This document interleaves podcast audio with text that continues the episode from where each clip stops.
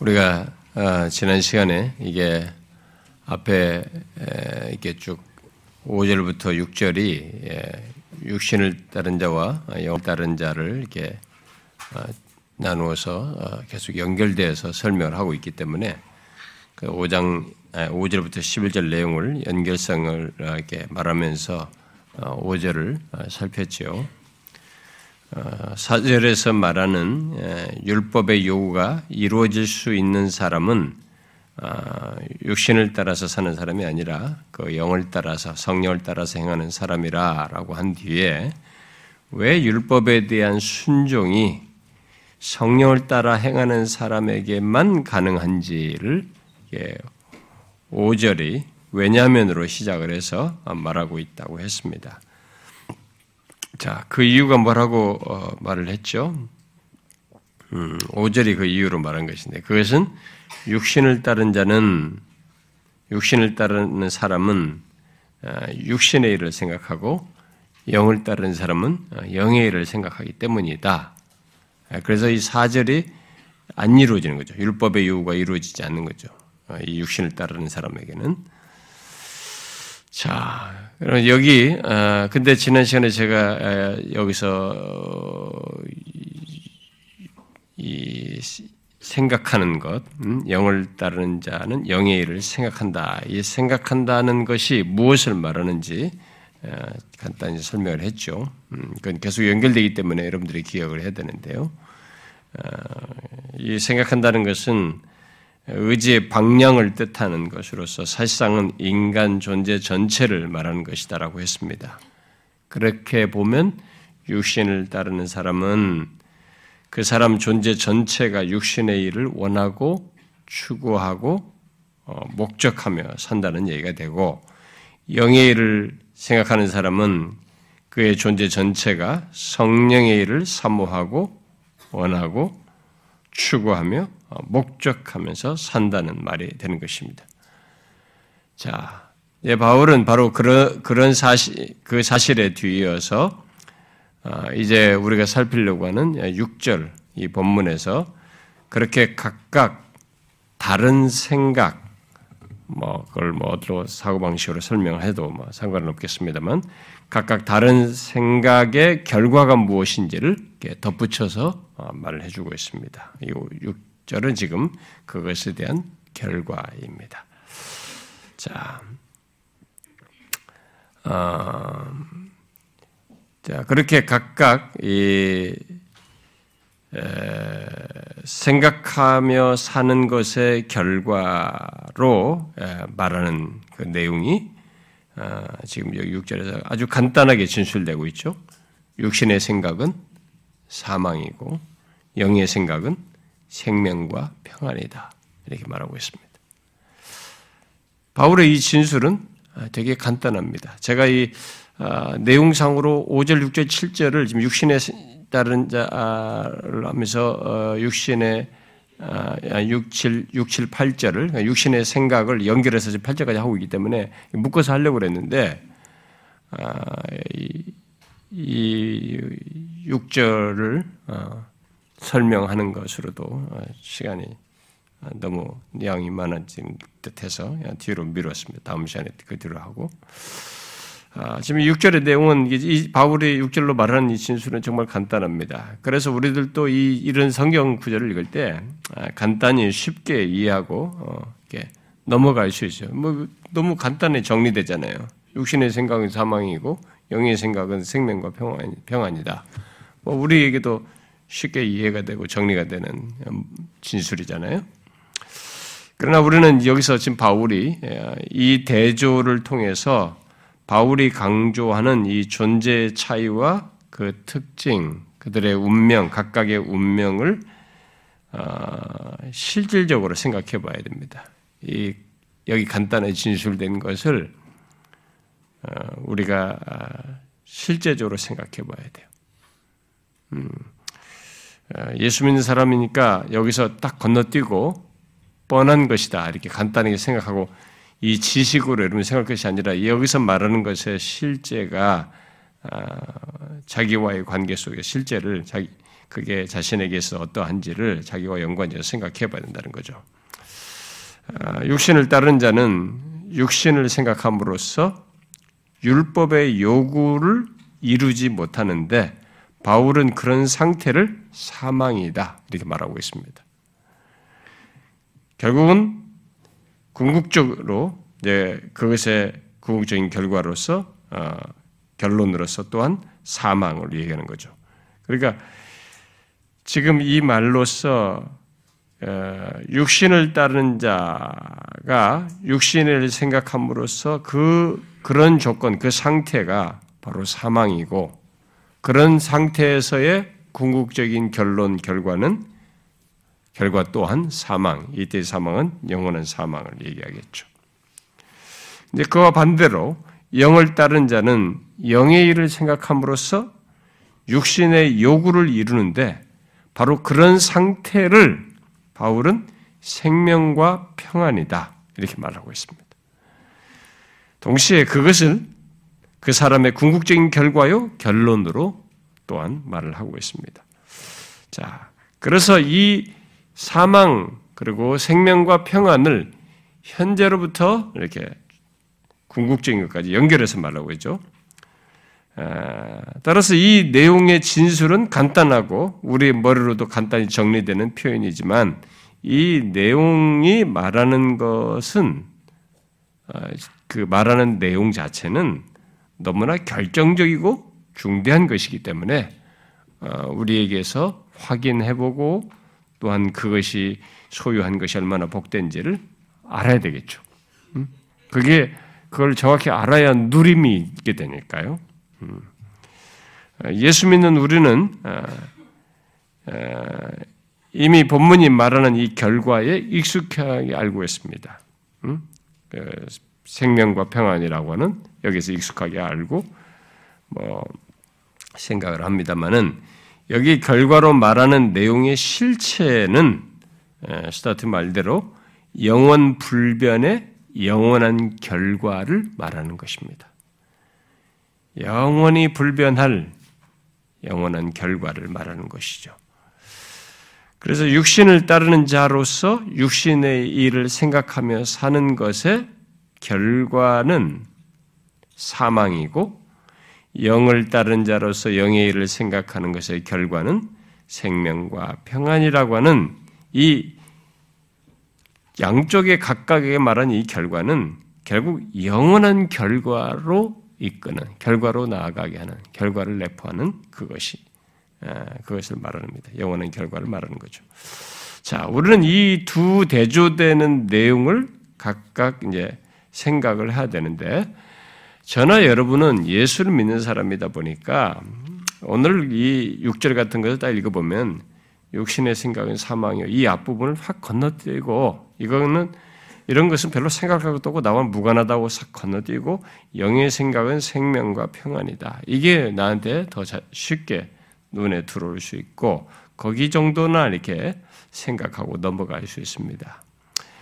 아, 그러나 우리가 여기서 먼저 생각해야 될 것은 바울이 이 두 대조를 통해서 지금 4절부터 계속 육신을 따른 자와 영을 따른 자로 해가지고 대조하잖아요. 이 대조를 통해서 말하는 것을 같이 알아야 뒷부분도 정확한 이해를 갖게 되는 것이죠.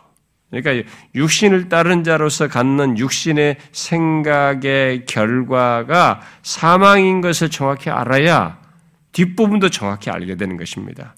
이 전자로 말하는 것을 명확하게 알지 못하게 되면 뒤에 적극적으로 말하는 것의 내용에 대한 이해는 반토막이 나버리고 그것의 가치나 그것의 나한테 그 적용성에 있어서도 어, 유익을 크게 못 얻어요. 음. 그 이두 가지를 바울이 전개하는 걸 따라서 대조되는 걸 따라서 같이 정확하게 같이 알아야 되는 거죠. 육신을 따르는 자, 이것은 결국 우리 넌 크리스천이라고 얘기했는데, 넌 크리스천은 육신을 생각한, 육신을 생각하면서 삽니다. 그 사람은 육신을 생각해야 합니다.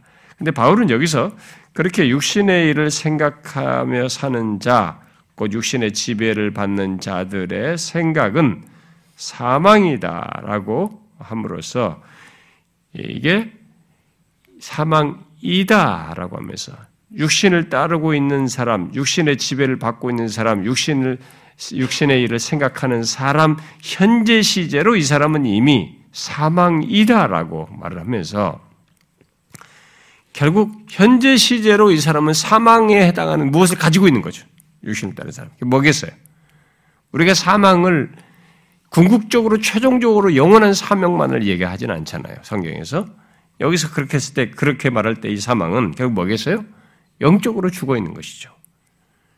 영적인 사망의 예, 상태의 현재로 가지고 있는 것이고 그것의 연결선상에서 영원한 사망에 이르게 되는 거죠. 자, 그런 조건에 있는 것 자체가 결국은 육신의 지배를 받으며 예, 육신의 일을 생각하는 그 조건에 있는 것 자체가 아, 현재적으로 사망이다 라고 말하는 것이. 자, 여러분 여기 사망이 어디서부터 지금 적용되고 있는지를 우리가 주목해야 돼. 어디서부터 적용되고 있습니까?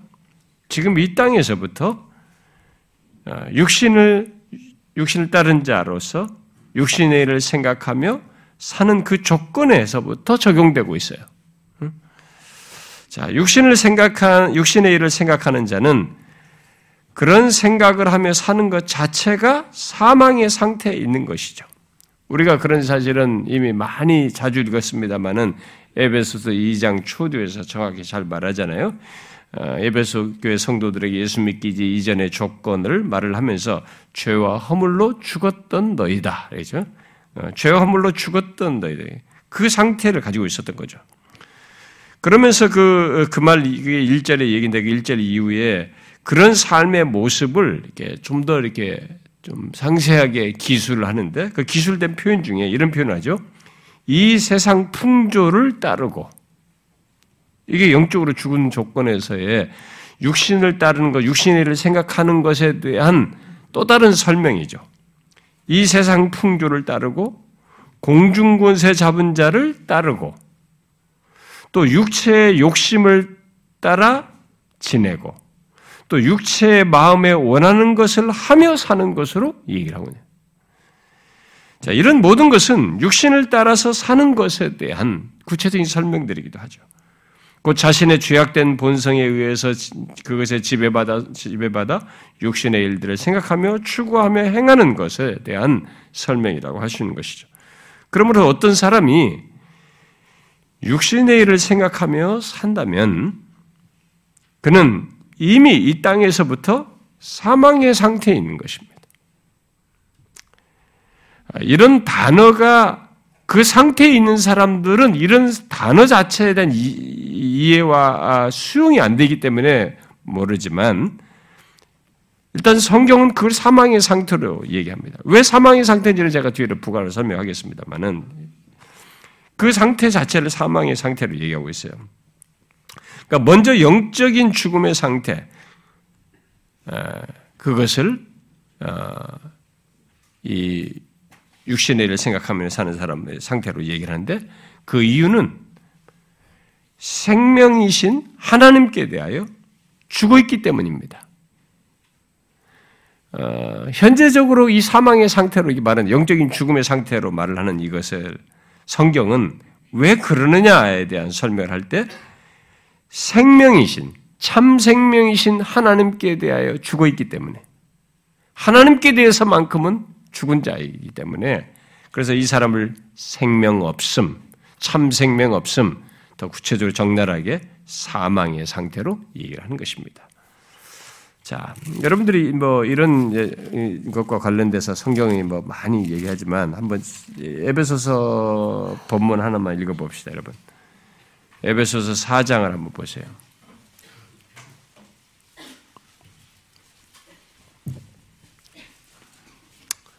어, 여기 묘사 중에 어떤 그런 묘사가 있는데요. 자, 4장 18절 한번 읽어 봅시다. 자, 18 읽어봐요. 시작. 그들의 총명이 어두워지고 그들 가운데 있는 무지함과 그들의 마음의 굳어짐으로 말미암아 하나님의 생명에서 떠나 있도다. 자, 이방인을 설명하는 것이에요, 지금. 근데 그것이 하나님의 생명에서 떠나 있다. 그 조건을 오늘 본문은 육신을 따라 행하는 것으로 이해하고 육신의 일을 생각하면서 사는 것으로 말하면서 그것을 사망이다. 현재적 사망이다. 영적 사망이다. 이렇게 말을 하고 있는 것입니다. 그래서 어, 그 조건에 있는 사람들은 지금도 많이 있단 말이에요. 그들은 이 사망이라는 단어를 익숙 아, 자기에게는 적용하지 않지만 사망이라는 개념이 일차적으로 뭐냐면 참 생명이신 하나님으로 떠나 있는 것이에요. 참 생명이신 하나님께 대하여 죽어 있기 때문에 사망이라는 말을 하는 것입니다. 그러니까 우리가 가지고 있는 이 사망이라는 정의 자체부터 우리는 어, 성경이 말하는 대로 이 정의, 정의를 따라 이해를 하고 있어야 되는 거죠. 어, 결국 이렇게 보면 참 생명은 생명이신 하나님과 관련되어 있다는 것을 우리가 알게 됩니다. 참 생명은 하나님과 관련해서 말을 할 수가 있는 거죠. 그러니까 하나님 없이 육신의 일을 생각하며 사는 자는 그 사실 자체가 생명이신 하나님과 무관한 가운데 있음으로써 사망의 상태에 있는 것이 되는 거예요. 물론 그의 최종적인 상태는 영원한 사망으로 어, 연결됩니다만은 자 이런 면에서 이 땅에 태어난 인간, 죄 중에 태어난 인간, 곧 자연인은 그의 존재와 삶이 사망의 지배 속에서 사망 아래 살다가 영원한 사망으로 나아가는 것이어서 자연인의 조건에서 친숙한 게 뭐냐면 생명과 사망 중에 무엇이 더 친숙하냐면 사망이 더 친숙해요. 자연인에게 있어서 자연인의 조건에서는 사망이 마치 자기 홈과도 같아. 친숙한 것이. 잘 보시면 실제로 인간은 사망에 친숙합니다. 원래는 안 그랬죠. 타락하기 전에는. 타락하기 전에는 생명이 친숙한 것이었습니다만은, 어, 생명이신 하나님으로부터 떠난 그 이후의 인간 조건은 생명이신 하나님께 대해 죽은 조건에 있으면서 영원한 사망으로 나아가는 자이어서 사망에 친숙해요. 생명이신 하나님으로부터 멀어진 조건에서 그는 항상 사망의 그림자가 두려운 조건에서 삶을 삽니다. 그 사망의 그림자가 드리운 것에 대한 강력한 증거는 옆에서 죽는 육체적으로 죽는 뭐 이런 것도 있겠지만 일단 당사자에게서 강력한 증거는 뭐냐면 오늘 본문으로 말하면 육신의 일을 생각한다는 거예요. 하나님과 관련된 것에서는 전혀 반응을 안 한다는 거예요.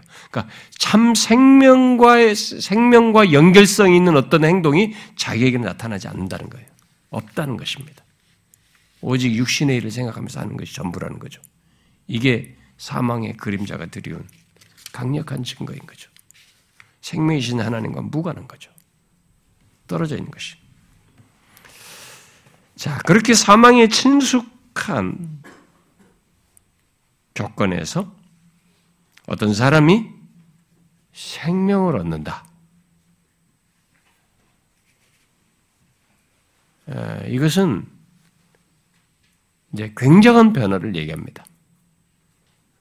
이 바울의 이 대조는 그런 연결성 상에서 생각해야 돼요, 이 대조를. 그러니까 여러분과 제가 처음부터 여기 지금 본문의 하반절에 해당된다고 생각하면 안 되는 겁니다. 영의 생각은 생명과 평안이다. 처음부터 우리가 그 조건에 있지 않았어요. 자연인의 조건을 우리가 처음에 가지고 있었기 때문에 저중에 잉태돼서 저중에 출생한 우리로서는 이 앞의 조건이란 말이에요. 육신의 생각은 사망이다. 육신의 일을 생각하면서 사망의 그림자 가운데서 사망에 친숙해서 살았던 사람들이에요. 그런 나에게 참 생명이라는 것이 있게 된다. 그래서 어떤 그런 조건의 자연인에게 참 생명이 있게 된다. 그 사람이 참 생명을 얻는다는 것은 정말 이 사람에게 있어서는 뭐 어떤 것으로 비교할 수 없는 변화가 생긴 거죠. 굉장한 변화가 생긴 거예요. 어떤 것과도 정말 비견할 수 없는 변화가 생긴 겁니다. 바로 사망에서 생명으로 변하니까요. 어, 그것이 그것은 어떻게 가능하겠어요? 사망의 조건에서 사망에 친숙한 조건에서 생명을 얻고 그 다음부터 이 생명에 친숙한 자로 바뀌게 되는 생명 안에서 살고 생명을 누리며 생명이 친숙한 자로 살게 되는 이 변화가 어떻게 가능하겠습니까? 어떻게 가능하겠어요? 참 생명이신 하나님, 그 참 생명을 주시기 오신 예수 그리스도와 관계가 있어야 되는 거죠. 그분을 믿고 그와 연합하는 그런 말미암은 얻는 이 길이 유일한 길이에요. 그 외의 생명은 다 조작된 것이에요. 아, 그리고 있다고 하나 다 거짓말이고 실질성도 떨어지고 사라지는 것이고 다시 죽는 것이고 없어지는 것이에요. 오직 영생하시는 영생과 관련해 영생하시는 참 생명이신 생명이 근원이신 그분과의 관계 속에서만 이 사망의 친숙한 조건에서 생명 얻는 조건으로 바뀔 수 있는 거죠. 음? 우리가 이제 이런 내용은 바울이 아, 이런 그런 음, 의미로서의 생명과 관련된 생명에 대한 설명은 사도 요한이 아, 참 많이 말하죠. 여러분 사도 요한은 요한 복음과 요한 일서 서신에서 생명, 영생이라는 단어를 무지하게 많이 말합니다. 참 많이 말하죠. 그러니까 마테, 마가, 누가 같은 사람이 하나님 나라를 얘기할 때 그 하나님 나라의 개념을 요한, 요한은 요한복음에서 영생이라는 개념으로 얘기하는 거죠. 생명이라는 개념으로 얘기하는 거죠. 그래서 그런 연관성 있는 것을 그, 그, 놀라운 그런 변화를 설명하는 사망에 친숙한 자에서 생명 얻는 것에 친숙한 것에 대한 알게 되는 이 전환으로서 그것이 가능하게 된 얘기를 사도 요한은 요한복음에서 계속 예수 그리스도와 연관해서 설명하거든요. 그러니까 우리는 너무 익숙하게 읽지만은 한 인간 존재의 그런 변화가 결국 그렇게 해서 가능하게 된다라는 사실을 생각하게 되면 이건 굉장한 소식이거든요. 놀라운 소식이에요. 자, 여러분 조금만 읽어봅시다, 우리가. 먼저 요한복음 1장을 한번 펴보세요.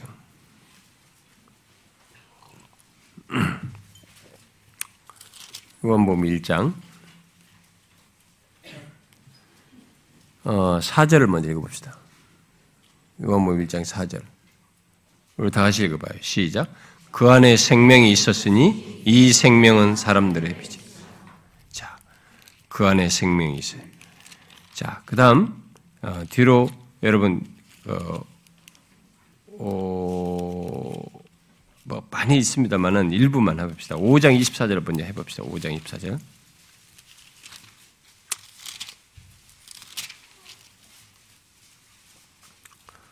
5장 24절 읽어봐요. 시작.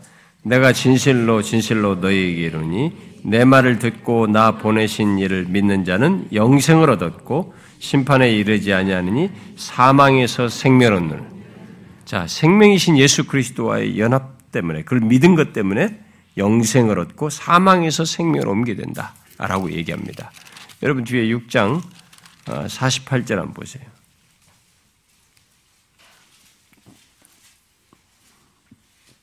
읽어봐요. 뭐 시작. 내가 곧 생명의 떡이. 예수 그리스도께서 생명이다.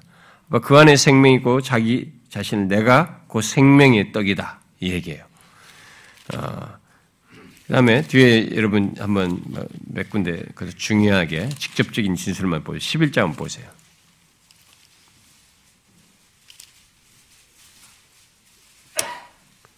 11장 25절 읽어봐요. 시작.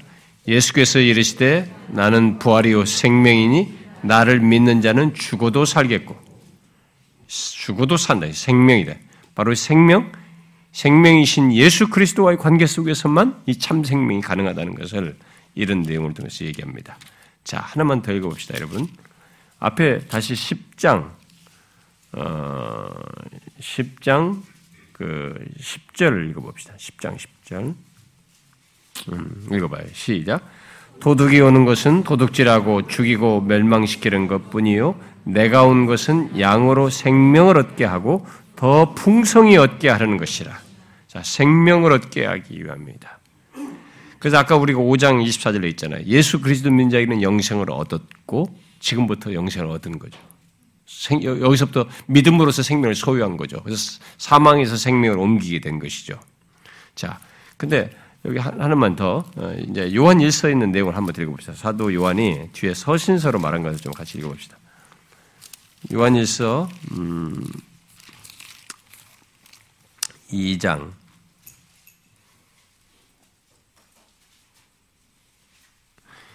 25절 읽어봅시다. 요한서 2장 25절. 같이 읽어봐요. 시작.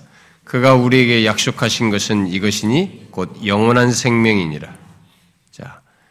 자, 이 영원한 생명, 참 생명이 다 어? 우리가 그리스도 안에서 얻는 것으로 얘기하죠.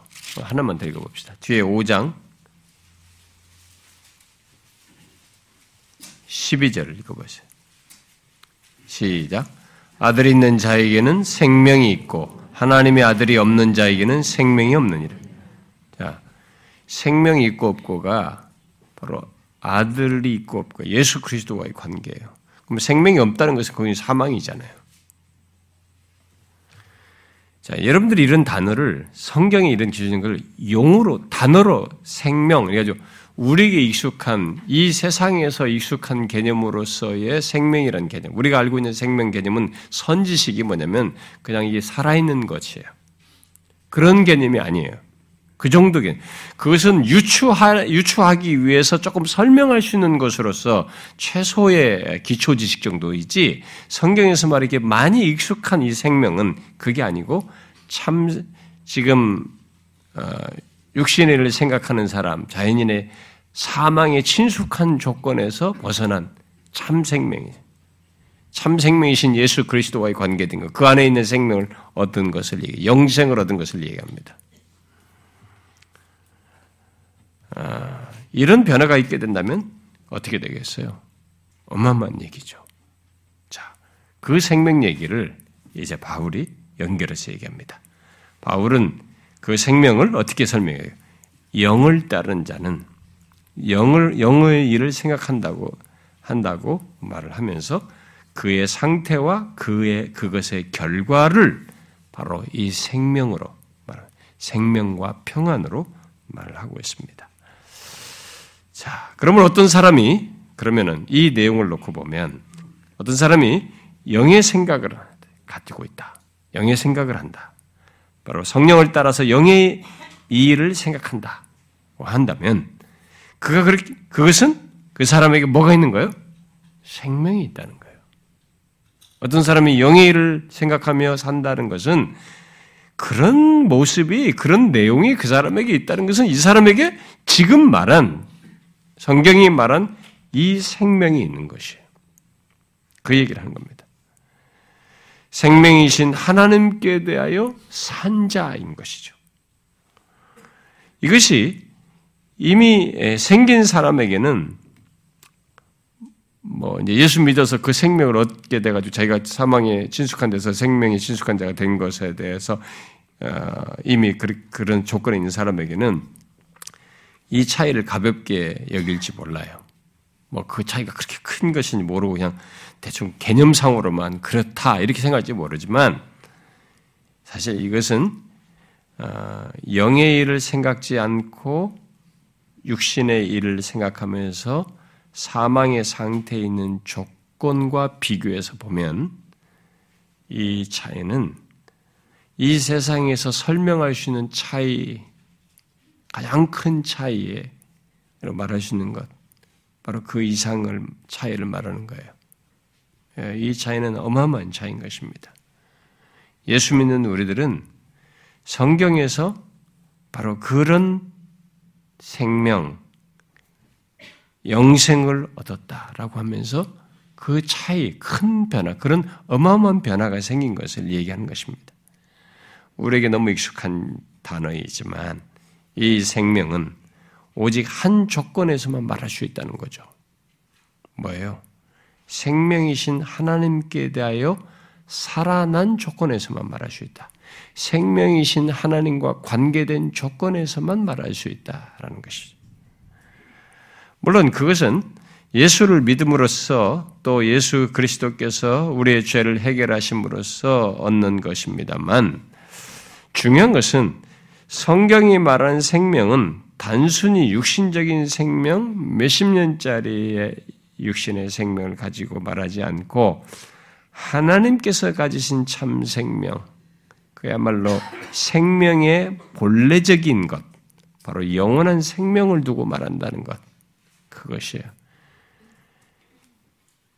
바울은 다른 곳에서도 이 생명에 대해서 많이 말을 합니다만, 여기 로마서에서도 어, 이 생명에 대해서 제법 많이 말합니다. 아, 우리가 로마서 읽으면서 그동안의 앞부분에서 읽으면서 이 생명이라는 단어가 여러 번 나왔는데 여러분이 그때 어떻게 읽었는지 잘 모르겠어요.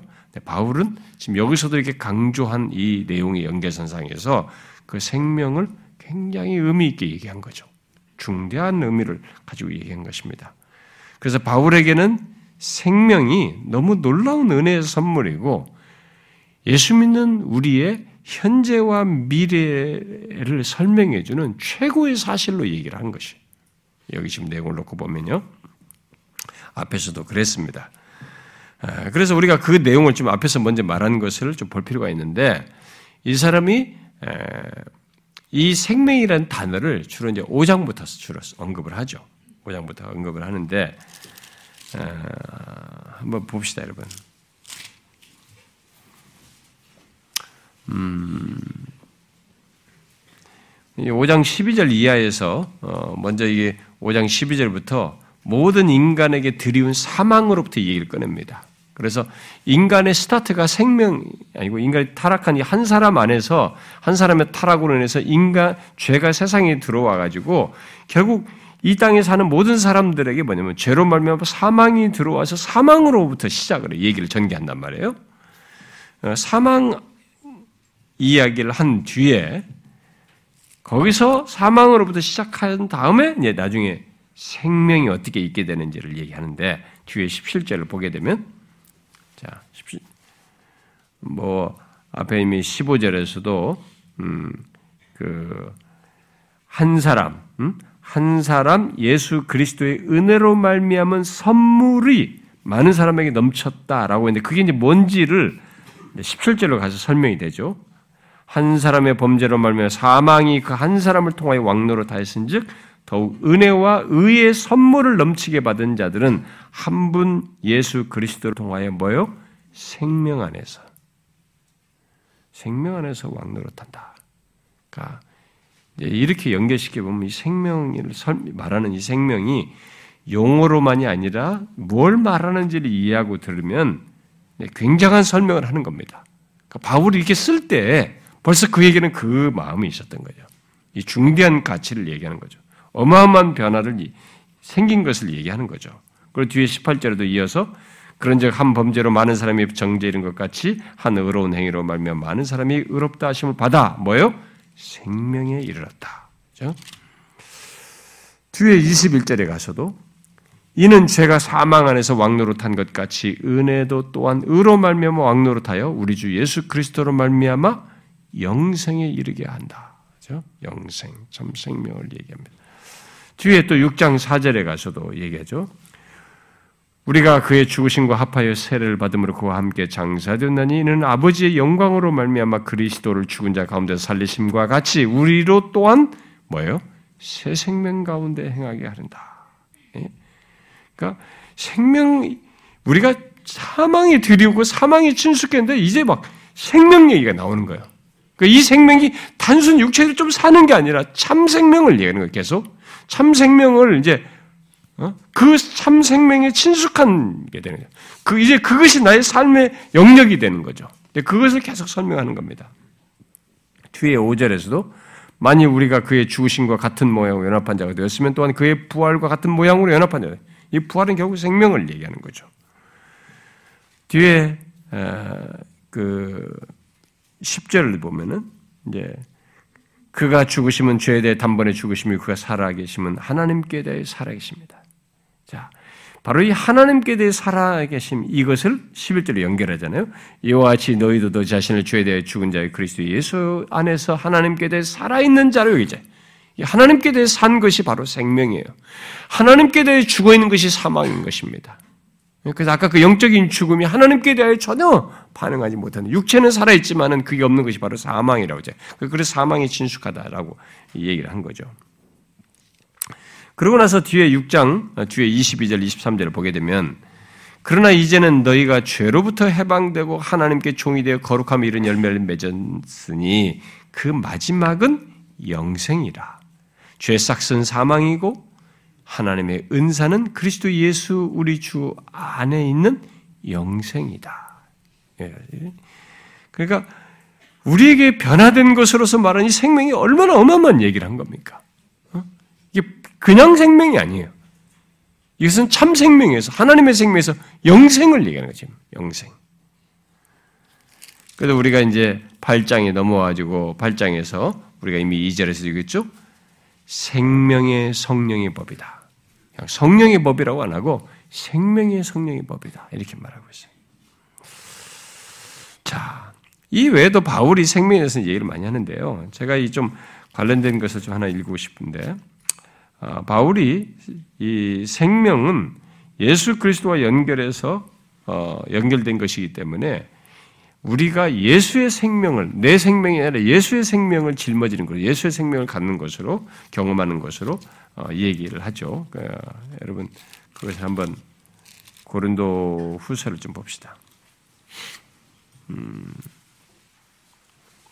음. 어, 고린도 후서 어, 4장인데요. 먼저 잠깐만 4장을 펴놓고 먼저 디모데 후서 1장을 한번 봅시다. 디모데 후서 1장. 바울이 디모데 후서에서 말한 것부터 읽어봅시다. 디모데 후서 1장 10절 한번 읽어봅시다. 디모데 1장 10절 시작. 이제는 우리 구주 예, 그리스도 예수의 나타나심으로 말미암아 나타났으니 그는 사망을 패하시고 복음으로써 생명과 썩지 아니하실 것을 드러내시고 그러니까 우리가 사망에 두려워 있어요. 근데 예수 그리스도가 이 사망을 패하시고 복음으로써 생명을 이제 생명을 드는 것이죠. 그 생명은 어디서 오느냐? 바로 예수 그리스도와 관련되어 있어요. 여러분 이런 성경 구절을 이런 바울의 진술을 그냥 사도 요한이나 이거 그냥 읽으면 안 됩니다. 이건 우리에게 엄청난 얘기를 하는 거죠. 우리들에게 어마어마한 사실의 변화를 얘기하는 겁니다. 자, 그 고린도 후성을 다시 펴보세요. 고린도 후서 4장으로 가보면 그 4장 10절부터 어, 12절을 봅시다. 제가 읽을게요. 자, 우리가 항상 예수의 죽음을 몸에 짊어지면 예수의 생명이, 생명을 바로 예수의 생명이라고 그래요. 예수의 생명이 또한 우리 몸에 나타나게, 우리 몸에 나타나는 이 생명조차도 바로 예수의 생명이다. 예, 이 땅에서부터 경험하는 것 속에서 나타나는 생명으로. 네? 우리 살아있는 자가 항상 예수를 위하여 죽음에 넘겨짐은 예수의 생명이다. 그러니까 우리에게서 역동되는 무엇을 연관될 때그 생명성을 얘기할 때 그것을 예수의 생명이라고 말해요. 예수의 생명이 또한 우리의 죽을 육체에 나타나게 하려 합니다. 그런즉 사망은 우리 안에 역사하고 생명은 너희 안에서 역사한다. 이렇게 말했습니다. 한 군데만 더 읽어봅시다, 여러분. 어, 우리가 골로새서 음, 3장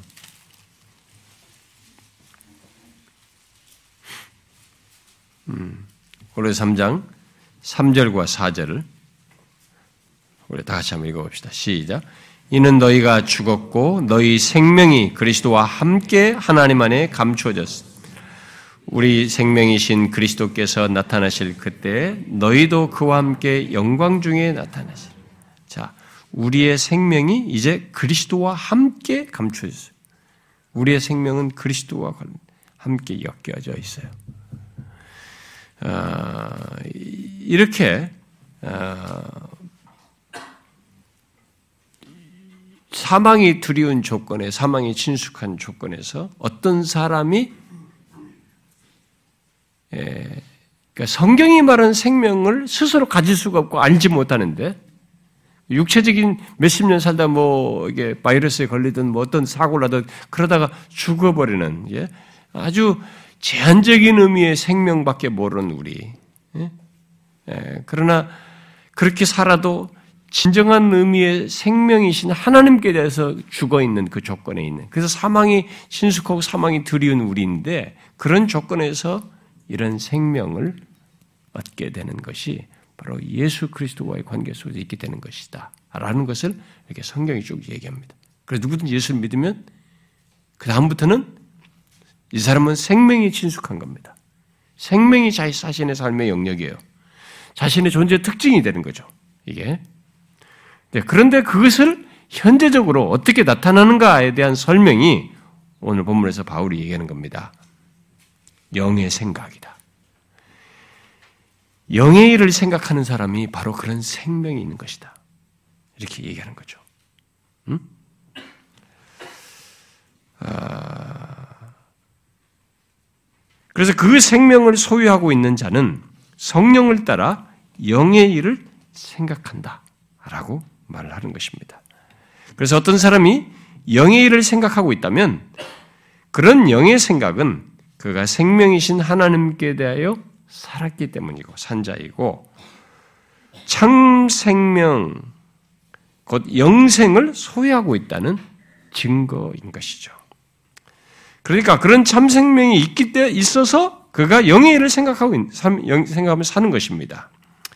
자, 이런 사실로 인해서 로이존스 목사는 성경이 말하는 생명에 비추어서 참된 그리스도인과 아, 가짜 그리스도인을 구별할 수 있다고. 바로 이 성경이 말하는 생명을 이 생명 문제를 가지고 누가 이 생명이 있는지 없는지를 통해서 참된 신자와 거짓된 그리스도인을 구별할 수 있다고 하면서 결국 생명이 역사하여 드러나는지 여부를 가지고 그걸 판별할 구별해내서 알 수 있다 라고 말을 합니다. 그래서 그가 생명의 시금석으로 그게 그 생명이 있다는 것을 나타내는 그 생명의 시금석으로 이 사람이 세 가지를 얘기하는데 뭐 내용상으로는 두 가지인데 하나는 첨가적인 거라고 보게 되는데 세 가지를 얘기해요. 음, 그걸 좀 제가 한번 좀 인용을 해볼게요. 자, 그가 제일 먼저 말한 이 생명의 시금석으로 말한 것은 그리스도인은 더 이상 죽은 사람이 아니며 그가 아무리 못한 모습을 가져도 그는 더 이상 죽어 있는 자가 아닌 모습, 그야말로 자기 속에 하나님에 대한 반응을 나타낼 능력이 있는 것을 가지고 생명이 있는지 여부, 있음을 알 수 있다는 거예요. 그러니까 그리스 그러니까 그리스도인 속에 있는 생명은 아무리 나쁜 상태에 있어도 바로 이런 생명성을 드러낸다는 거죠. 마치 베드로전서 2장 2절에서 갓난아이가 저주를 사모하듯이 생명이 있는 자는 신령한 저주를 사모하는 모습으로 자신 안에 생명성을 드러낸다는 거예요. 그래서 넌 크리스천은 무엇을 해도 죽은 행실을 하는 거죠. 그러니까 무엇을 해도 히브리서 말씀대로 죽은 행실을 갖는 것인데 그리스도인은 아무리 죽은 것 같아도 이 생명이 있다는 것 때문에 하나님께 대해 살아있는 생명을 어떤 식으로든 드러낸다는 거죠. 로준스 목사는 이런 차이를 조화와 생화의 차이만큼 큰 차이다. 겉은 비슷해 보이지만 완전히 다르다. 막 그런 식으로 얘기했어요. 그러니까 하나님께 대해 반응 여부를 가지고 예, 반응하는 여부를 가지고 이게 예, 생명성, 예, 생명의 있음을 알 수 있다 이렇게 얘기한 거죠. 또 다른 이 생명의 시금석으로 말한 것은 생명 있는 그리스도인의 활동은 가식이 없고 첨가되는 것이 없다는 거예요.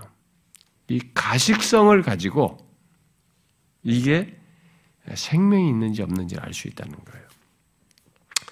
그러니까 아무리 교회를 같이 다닌다 할지라도 하나님께 대해 살아있는 자, 그 생명을 가진 사람은 어떤 일을 할 때 가식적으로 하지 않는다는 거예요.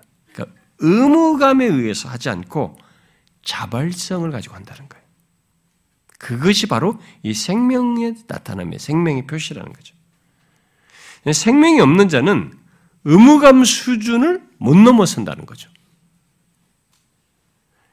예, 로이존스 목사는 이런 사실을 통해서 자신을 그리스도인, 그리스도인인 것처럼 만들려고 하는 사람과 생명이 있는 실제 그리스도인이 갖는 그런 모습 사이는 분명히 다르다. 아, 이렇게 얘기를 합니다.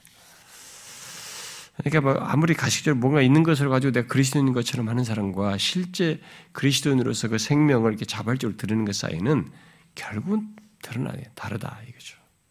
그건 뭐 여러분도 개별적으로도 얼마나 자기 자신에 대해서도 볼 수 있고요. 우리가 조금 함께 오래 지내 보면은 또 그걸 또 알 수 있어요. 어떤 부분에서 이런 부분은. 그러면서 그가 이렇게 덧붙입니다. 그리스도인이 아닌 사람은 자기가 교회에 나가는 것이 옳다고 느낍니다. 성경을 읽고 기도하는 것이 옳다고 생각하는 것입니다. 그것은 의무감이요 억지로 그 일을 해내는 것입니다. 그러나 사람이 영적으로 살아있게 될 때 저질 사모하는 어린 아이에게 있는 자발성이 있게 되고 마치 저질 보채는 어린 아이와 같고 그것을 원하여 손을 내미는 어린 아이와 같습니다. 이렇게 생명을 드리는 거죠. 예수님은 이런 이런 맥락에서 어, 생명이 없는 모습을 바리새인들에게서 보셨죠. 그래서 지적을 하시지 않습니까? 껍데기는 있는데 이 자발성이 없는 거예요. 기꺼움이 없는 거죠. 오히려 가식성이 농후한 거죠. 그래서 그런 모습을 아, 아 그게 어떤 모습인가? 생명이 없는 모습이 겉으로는 괜찮은데 생명이 없는 모습이 어떤 모습인가라는 걸 보고 싶으면 우리가 바리새인들을 보면 되는 거죠. 한번 봐봐요. 여러분. 예수님께서 지적한 구체적인 그 묘사를 한번 보면은 마태복음 12장을 한번 봅시다.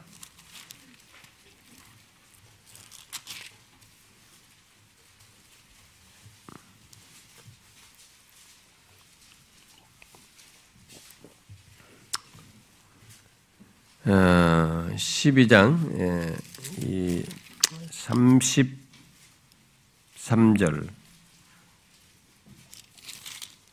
부터 35절까지 한번 읽어볼까요? 읽어봅시다. 시작. 나무도 좋고 열매도 좋다 하든지 나무도 좋지 않고 열매도 좋지 않다고 하든지 하라. 그 열매로 나무를 아느니라. 어떻게 선한 말을 할 수 있느냐? 이는 마음에 가득한 것을 입으로 말함이라. 선한 사람은 그 쌓은 선에서 선한 것을 내고 악한 사람은 그 쌓은 악에서 악한 것을 내. 아, 그들이 왜 이렇게 위선할 수 있냐? 그건 너희들이 속이 지금 악해서 그걸 끄는 거죠. 어? 그 마음에 가득한 그것을 꺼내고 있는 거죠. 그러니까 아무리 해봐야 그 없는 거예요. 가식성을 가지고 있는 거죠. 그래서 생명이 없다는 거죠.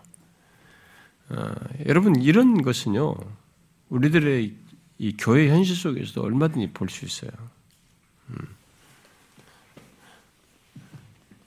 어, 그래서 그리스도인은 마치 선한 사람이 선한 것을 내듯이 자신 안에 있는 생명을 기꺼운 마음으로 행하는 것을 통해서 이렇게 드러내는 거죠. 생명이 있다는 것을. 여러분은 하나님과의 관계에서 하나님께 대하여 이런 영적인 자발성을 가지고 있습니까? 잘 보세요. 하나님께 대하여서. 하나님과의 관계 속에서 이런 영적인 자발성을 가지고 있습니까? 그것이 그 사람 안에 있는 생명이 있다는 증거입니다.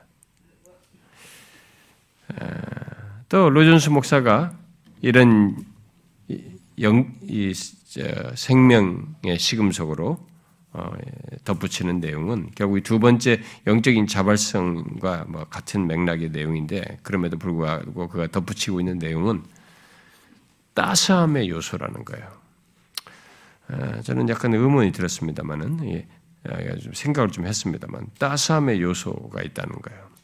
생명이 있다는 것의 표시가 증거로 따스함의 요소가 있다는 거예요. 제가 원서가 없어서 무엇을 따스함으로 번역했는지 제가 알지 못하지만은 제가 이해하기로는 기꺼이 하고자 하는 마음의 감동과 열심, 생기 등을 이 말로 표현한 것처럼 보여요. 그가 이렇게 말했습니다. 여러분은 순전한 그리스도인과 자기가 그리스도인의 방식을 취하고 있다고 애써 자신을 설득하려는 사람 사이의 차이를 말할 수 있습니다.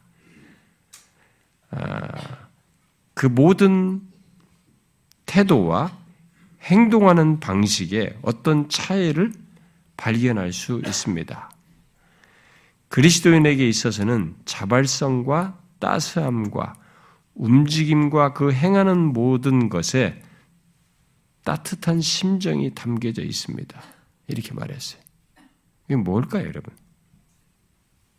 응? 자발성과 따스함으로 움직임과 행동하는 것에서 따스함이라는 게 결국 뭐겠어요? 이것은 뭔가 마음에 감동돼서 하는 거죠. 예? 어떤 자발적인 열심이 있는 거죠. 뭐 자기 안에 감출 수 없는 생기에 의해서 어떤 것을 생명력에 의해서 뭘 하는 것을 얘기했죠. 결국 생명은 정도가 아무리 작다 해도 일단 생명이 있다면은 그 생명은 어떤 식으로든지 드러난다는 거죠. 그리고 생명은 멈추지 않고 자라난다는 거예요. 생명은 감출 수 있는 게 아닙니다. 아무리 최악이라 할지라도 생명은 결국은 드러나요. 그리고 이 생명의 특성은 이렇게 점점 점점 더 예? 자라나는 것처럼 이렇게 활력성을 띠는 거잖아요.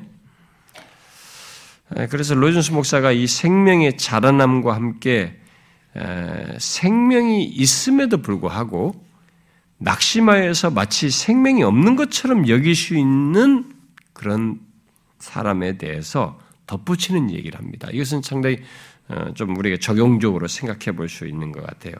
그 제가 이걸 어, 같이 보면서 이 속도에 따라서 로준스 그 글도 내가 같이 읽어보거든요. 어떤 것은 막 굉장히 길한 구절 갖고 몇 편씩도 하기 때문에 내용이 많아요. 그래도 뭐 아주 시간을 내서 제가 다시 다 읽어봅니다. 옛날에 많이 다 읽었던 것이었는데 다시 읽어보면서 어, 보는데 제가 그런 내용 중에서 음, 좀 여러분들에게 좀 인용해서 같이 병행해서 그때마다 좀 유용한 내용들은 좀 읽어주고 싶어요. 설교로 전기 증거된 것이니까요. 어, 지난번 같은 내용 수도 몇 가지 그런 것들은 영의 생각을 설명 이런 것들은 뭐 유용하지 않습니까? 어, 좀몇 가지 예, 이 사람이 어, 생명에 대해서 얘기를 하면 이제 지금 이런 얘기를 하면 어떤 사람은 약간 또 아, 그러면 완벽한 조건을 자꾸 생각한단 말이에요. 근데 이제 이 생명이 최, 최소도 생명이거든요. 생명은 자라나는 것이기도 하지만 일단 최소라도 있는 것도 생명이란 말이에요. 그런 것까지 함께 생각해야 된다는 거죠. 그래서 특별히 이 사람의 그 생명이 자라남과 함께 이 어, 생명이 있음에도 불구하고 낙심하여서 마치 생명이 없는 것처럼 여길 어떤 그런 조건까지 좀 연결해서 설명을 하는데 아, 그 내용은 좀 우리가 좀 읽, 들어보면 좋을 것 같아요. 조금 긴데 제가 읽어볼게요. 자, 그가 이렇게 말했어요.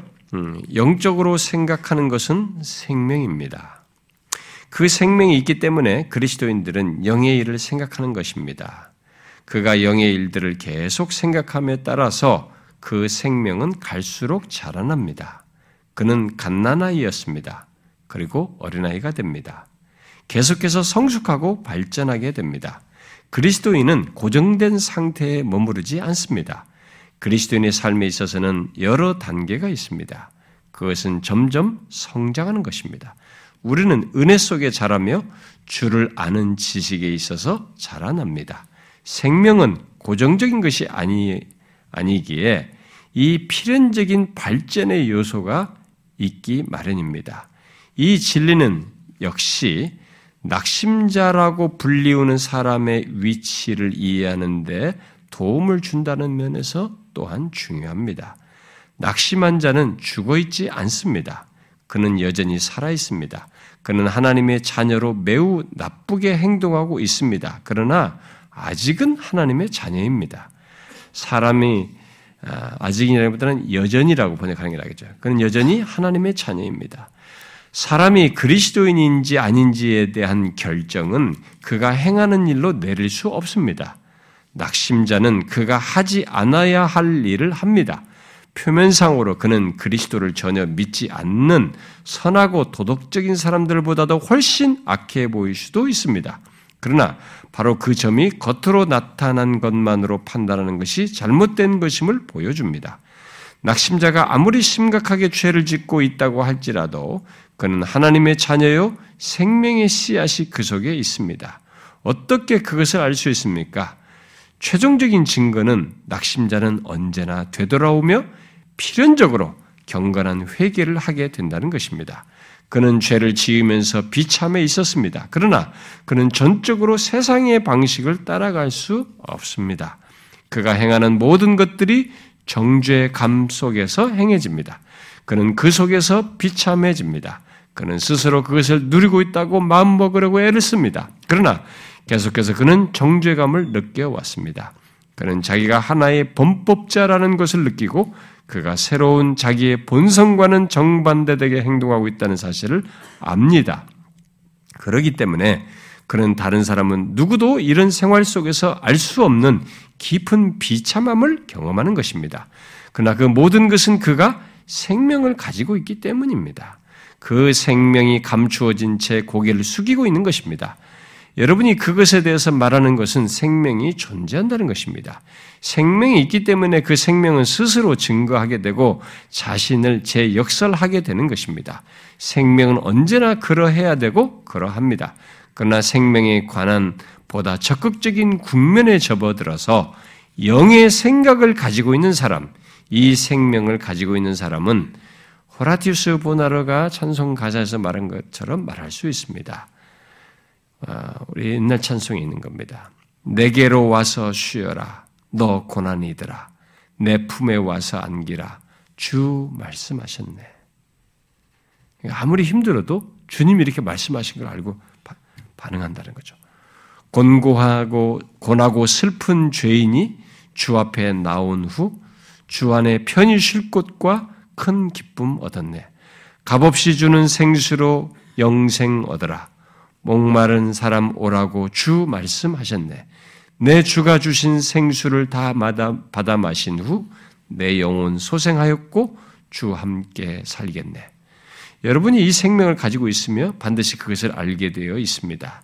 여러분이 어떤 난제들과 의심을 가질 수도 있습니다. 그러나 이 생명이 여러분 속에 있으며 차이가 있다는 것을 알게 될 것이고 여러분 자신의 사람됨에도 불구하고 여러분 자신의 자신 안에 한 능력과 존재가 있음을 알게 될 것입니다. 여러분이 무슨 일을 할지라도 그 생명을 떼내어 버릴 수가 없습니다. 때때로 그리스도인은 너무 멀리 낙심의 상태에 빠짐으로 인해서 심지어 기독교의 진리를 듣지 않았던 것이 좋았을 것이라는 생각을 하는 경우도 있습니다. 그러나 그것은 그가 생명을 지니고 있다는 증거요. 그 자신보다 그 생명이 보다 권능이 있다고 하는 사실을 말해줍니다. 그것은 사람의 영혼 속에 있는 하나님의 생명입니다. 요한복음 17장 3절에서 주님은 그 생명을 이렇게 진술했습니다. 영생은 이것이니 곧 유일하신 참 하나님과 그 보내신 자 예수 그리스도를 아는 것이니이다. 다른 말로 해서 생명이 있는 곳에는 언제나 어느 정도의 하나님을 아는 지식을 가지기 마련입니다. 그리스도인은 아무리 악해진다 할지라도 어느 정도의 하나님을 아는 지식을 가지고 있습니다. 하나님은 그리스도인에게 있어서 추상적인 개념이 아닙니다. 그리스도인은 하나님이 어떤 분임을 압니다. 그는 자기 속에 이러한 하나님 의식을 갖고 있으며 아무리 희미하고 뚜렷하지 못하다 할지라도 자기가 하나님과 교제를 하고 있다는 사실을 인식하고 있는 것입니다. 그리스도인에게 있어서 하나님은 실제적인 존재입니다.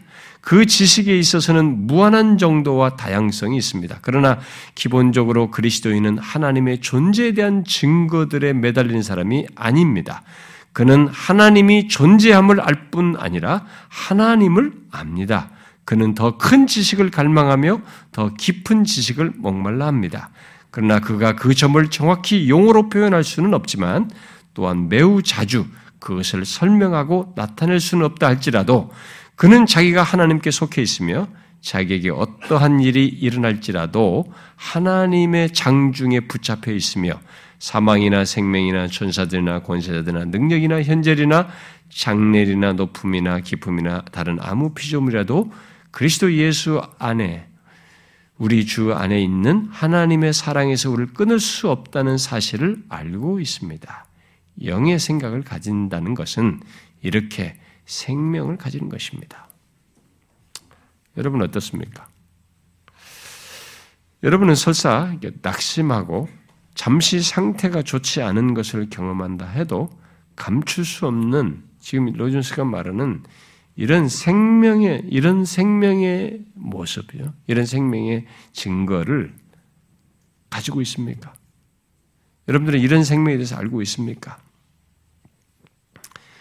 아, 본문에서 바울은 생명 아, 생명이 있는 확실한 증거로 영의 일을 생각하는 것을 말하고 있습니다. 어때요? 여러분은 하나님께 대하여 살아 있어서 하나님을 사모하고 하나님의 것을 영의 것을 생각하면서 살아가고 있습니까? 그것이 자신에게 감출 수 없는 사실이요 억지가 아니라 부인할 수 없는 사실로 있느냐는 거예요. 그것이 영을 따라 행하는 자로서 갖는 생명인 것입니다. 그게 영을 따라 사는 자에게 있는 생명의 나타남이에요. 로이 존스 목사 말대로 생명이 있는 자에게 문제가 되는 것은 그가 무엇을 행하고 있는가가 아니라 무엇이 그에게 이루어졌는가인 것이죠. 결국 그가 무엇이 되었고 그 속에 이 생명과 능력이 있음을 인식하는 것입니다. 우리 안에 영의 생각을 가지고 있다면, 영의 일을 생각하면서 살고 있다면, 그는 생명을 가지고 있는 것입니다. 이것은 어마어마한 일이 생긴 거죠. 그것은 절대로 사망의 상태에서는 가질 수 없어요. 하나님의 생명, 영생을 가지고 있기 때문에 이 사람이 그 생명에 나타남으로써 영의 일을 생각하는 것입니다. 성령을 따라서 행하는 거죠. 자, 그런데 바울은 앞에서 육의 생각은 사망이라라고 한 것에 대꾸로서 영의 생각은 생명이다 라고만 해야 하는 것이 자연스러워요. 문맥상으로. 그렇죠? 육의 생각은 사망이라고 했으니까 뒤에 영의 생각은 생, 사망의 반대인 생명이다 라고만 이 대꾸로 하는 것이 오히려 자연스러운데 보다시피 그 생명에 한 가지 사실을 더 덧붙이고 말하고 있습니다. 뭐예요? 평안을 얘기하고 있습니다. 퀘션이에요, 여기서. 바울이 편지를 쓰고 있는데 쓸데없이 야, 한 단어 더 삽입하자. 이렇게 쓴 건 아니란 말이에요. 생각을 하고 이 단어를 썼단 말이에요. 왜 여기다 생명 다음에 평안을 붙였을까? 더, 더, 더 붙여 썼을까? 궁금해요. 그것도 성령이 거하시는 자, 성령을 따라 성, 생각하며 성령의 일을 생각하는 사람이면 성령이 거하신 자에게 있는 열매로서 말하는 우리가 뭐 아홉 가지 열매로 말한 그 내용 중에 제일 먼저 말한 사랑이라는 게 또 제일 중요한 것으로 우리가 언급하는 게 있잖아요. 그러면 여기다 뭐 생명과 사랑이다 이렇게 말하면은 또 뭐 그럴 수도 있겠다는 그것도 아닌 평안을 말했습니다. 왜 그랬을까요? 왜 평안을 생명이 덧붙였을까? 예, 로준스 목사가 이걸 또 장황히 설명했더라고요. 근데 이 사람은 예, 뒤이어서 언급된 7절과 8절이 이게 육신의 생각에 대한 설명이니까 7절과 8절이 그러면 영의 생각에 대한 설명을 이 중간에 지금 하지 않고 설명하고 있다. 그러니까 영의 생각에 대한 설명을 긍정적으로 표현한 것이 평안이다. 이렇게 설명을 했더라고요. 육신의 생각이 7절과 8절에 설명하는 것이 그것에 상쇄시키기 위해서 적극적인 내용을 평안이라는 말로 간단히 설명하고 있다. 그건 좀 인위적인 설명 같아요. 좀 이렇게 얼마든지 막 그렇게 설명해도 되고 뭐 이해도 할 수도 있는데 음, 조금은 이의적인 설명 같고요. 아, 이것은 그저 어, 제가 보기에는 이것은 어,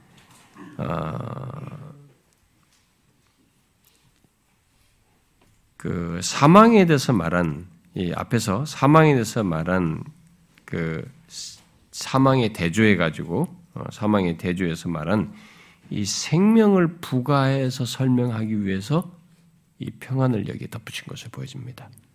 그러니까 이 평안은 이 생명을 설명하는 이 문맥상에서 생명을 설명하는 아주 중요한 내용이 이걸 내포하고 있어서 지금 이게 쓴 거죠. 왜냐하면 육신의 생각을 하는 조건은 뭐라고 그랬어요? 육신의 일을 생각하면서 하는 어, 그 육신의 생각을 하는 그 조건은 사망으로 말한 것과 대조해서 영의 생각을 생명으로 지금 말을 했는데 이 생명이 뭐라고 그랬습니까? 앞에서 말, 이 생명은 하나님과 관련된 것이라고 그랬습니다. 그렇죠? 생명이. 그 하나님께 대해 산자가 되어서 생명임을 말하고 있다라는 것이죠. 자, 그런데 바울은 여기 로마서에서 그런 의미의 생명, 하나님께 대해 산자, 하나님께 대해 산자가 되어서 생명을 갖게 된 것, 하나님께서 산자인 것, 이런 의미의 생명을 앞에서 의롭다함과 관련해서 말하는 중에 평안으로 설명을 했어요. 그런 의미의 생명을 앞에서는 의롭다함과 연관돼서 얘기하면서 이 의롭다함과 관련해서 얘기하는 가운데 하나님과의 관계 속에서 이런 생명성을 경험하는 것을 어떤 단어로 썼냐면 생명이라는 단어로 직접 쓰지 아니하고 가장 기본적으로 설명 의롭다 하면 하나님 앞에 의롭다함을 얻어서 하나님 앞에 서는 것과 관련된 그 의미를 살리기 위해서 그것에 해당하는 단어로 생명 대신 뭘 썼냐면 평안이라는 단어를 썼어요. 그게 어디예요? 예? 앞에 배웠잖아요. 로마서 앞에서 했잖아요. 응? 5장 1절이죠. 자, 봐요. 다시 한번 봐요. 5장 1절에 보면 그러므로 우리가 믿음으로 의롭다 하심 받았으니 우리 주 예수 그리스도로 말미암아 하나님과 화평을 누리자. 이 화평이 여기 똑같은 단어예요. 이 여기 화평이라는 단어를 여기서는 평안으로 번역한 겁니다. 평강, 평안, 화평. 우리가 한국말로 우리 다양하게 번역을 하죠. 자, 결국 사망은 하나님이 없어서 하나님으로부터 멀어져서 갖는 것이고, 그 상태도 하나님과 무관하여서 갖는 것으로 말을 했어요. 그러나 생명은 생명이신 하나님께 대해 산자가 되었기 때문이고, 하나님과의 관계 속에서 갖는 것이에요. 그러므로 이 죄인이요 죽은 자에게 생명은 달리 말하면 이 생명이신 하나님과 화목하게 되는 것입니다. 여기 평안은 바로 그것을 얘기하는 거죠. 그 생명을 설명하는 것입니다. 그래서 하나님과 화평하게 된 것. 그게 지금 생명에 대한 여기서 생명의 누림이 이 생명을 소유한 것, 생명을 접하게 되고 생명 생명이신 하나님과 관계 속에 있다는 것에 대한 또 다른 설명이에요, 그게. 근데 의롭다함을 얻어서 죄를 의롭다면서 하나님 앞에 설 수가 없던 사람이 하나님 앞에 서는 것을 얘기하려다 보니까 거기에 생명 대신 화평으로 평안으로 얘기를 한 것이죠. 그러면 어떤 사람이 하나님과 화평하게 되었다는 것은 생명이신 하나님과의 관계 속에 있다는 것이고 하나님의 생명 안에 있다는 것이며 하나님 있다는 것을 말하는 거죠. 그래서 평화, 평안, 이 여기서 말하는 화평, 평안 이것은 하나님과 화평한 것으로부터 시작되는 것입니다. 그러니까 모든 평안, 모든 화평은 하나님과 화평한 것으로부터 시작되는 거예요. 그러니까 내가 모든이라고 말할 때 이것은 참된 의미의 모든 화평, 제대로 된 화평, 평안은 하나님과의 화평한 것으로부터 생명이신 하나님과의 관계 속에서부터 시작되는 것이죠. 그래서 어, 하나님과의 이 평화를 가진 것으로 우리는 다른 사람과의 평화도 제대로 갖게 되고 우리 영혼 안에 평화도 있게 되는 것입니다. 여러분 인간이 하나님을 어, 등지고 타락하여서 하나님을 등지고 나서 등지, 등졌을 때 인간은 하나님과의 화평이 딱 깨졌지만 그것만 깨진 게 아니에요. 바로 아담과 하와 사이도 균열이 생겨요. 예, 서로 사람들과의 관계도 게 그리고 내가 누리는 삶의 영역과의 관계도 까지 이 세상 질서에 일과 모든 것에서도 엉겅길 내는 것에도 그렇지. 그리고 심지어 내 자신 안에서도 내 자신 안에서도 이게 평화가 깨져요. 한 인격체를 가진 나인데 내 안에 균열이 생기는 거죠. 그래서 우리가 프란 셰프 같은 사람이 인간이 타락을 해서 몇 가지의 소외가 생긴다. 하나님으로부터의 소외, 그죠? 다른 사람으로부터의 소외, 바로 나 자신으로부터의 소외, 이런 소외가 생긴다는 거죠. 근데 이게 하나님과의 화평하게 되면서부터 이게 회복이 되는 거예요. 완전한 조건은 아니 우리가 안 갖지라도 이 땅에서 이게 이 소외에서 벗어나는 거죠. 그 내 안에 하나님과 화평에서 다른 사람과도 화평이 제대로 된 화평을 갖게 되고 내 안에서도 평안이 있게 되는 겁니다. 균열에서 벗어나게 되는 거죠. 하나님에 대해서 균열된 나의 인격의 이 균열된 모습이 깨져 다시 돌아오는 거죠. 내 안에도 평안이 있게 되는 거죠. 그렇다면 영의 생각을 한다는 것, 곧 영의 일을 생각하며 산다는 것은 그가 하나님의 생명을 소유하고 있고 하나님과 화평하게 된 자로서 다른 사람과의 관계뿐만 아니라 자신 안에도 평안을 알고 소유하고 있다는 것을 말하는 것이죠. 그는 자신을 짓누르는 죽음의 그림자들, 곧 죄와 사망과 율법의 정죄와 사단의 속박에서 벗어난 자로서 생명과 평안을 가진 자인 것이죠. 그게 그리스도인이에요. 어마어마한 일이죠. 이런 사실을 생각할 때 육의 일을 생각하며 사는 자와 영의 일을 생각하며 사는 자의 차이가 하늘과 땅 차이예요.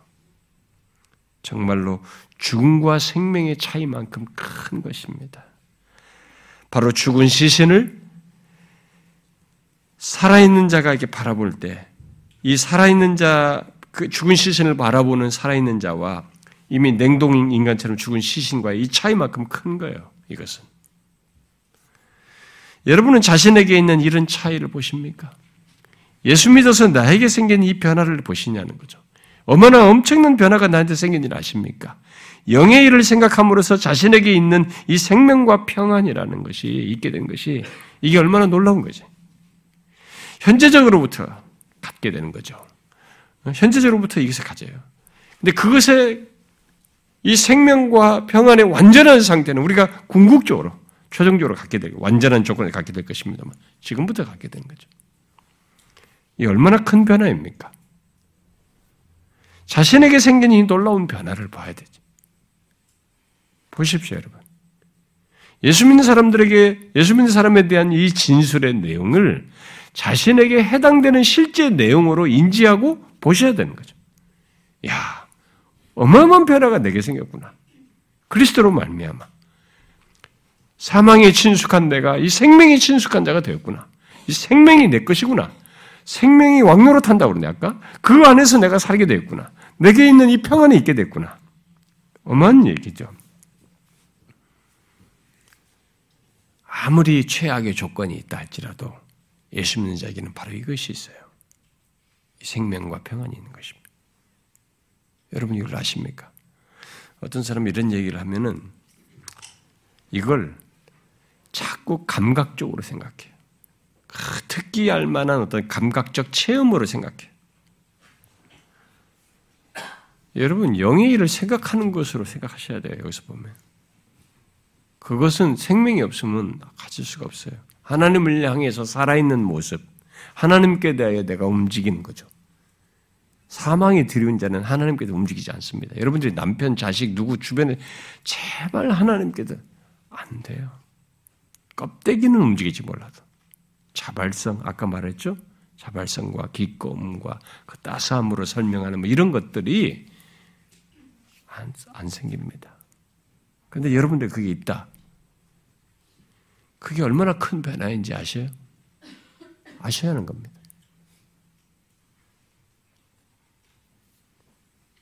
그러니까 가식성으로 다닌 사람에게는 이런 게 몰라요, 진짜. 자신이 감출 수 없는 곳으로 있는 사람은 이 변화가 아, 무엇으로 설명할 수 없어요. 저는 여러분들이 이런 사실을 자신 안에서도 보고 그것을 그것의 복됨을 알고 누리고 감사할 수 있기를 바랍니다. 기도합시다.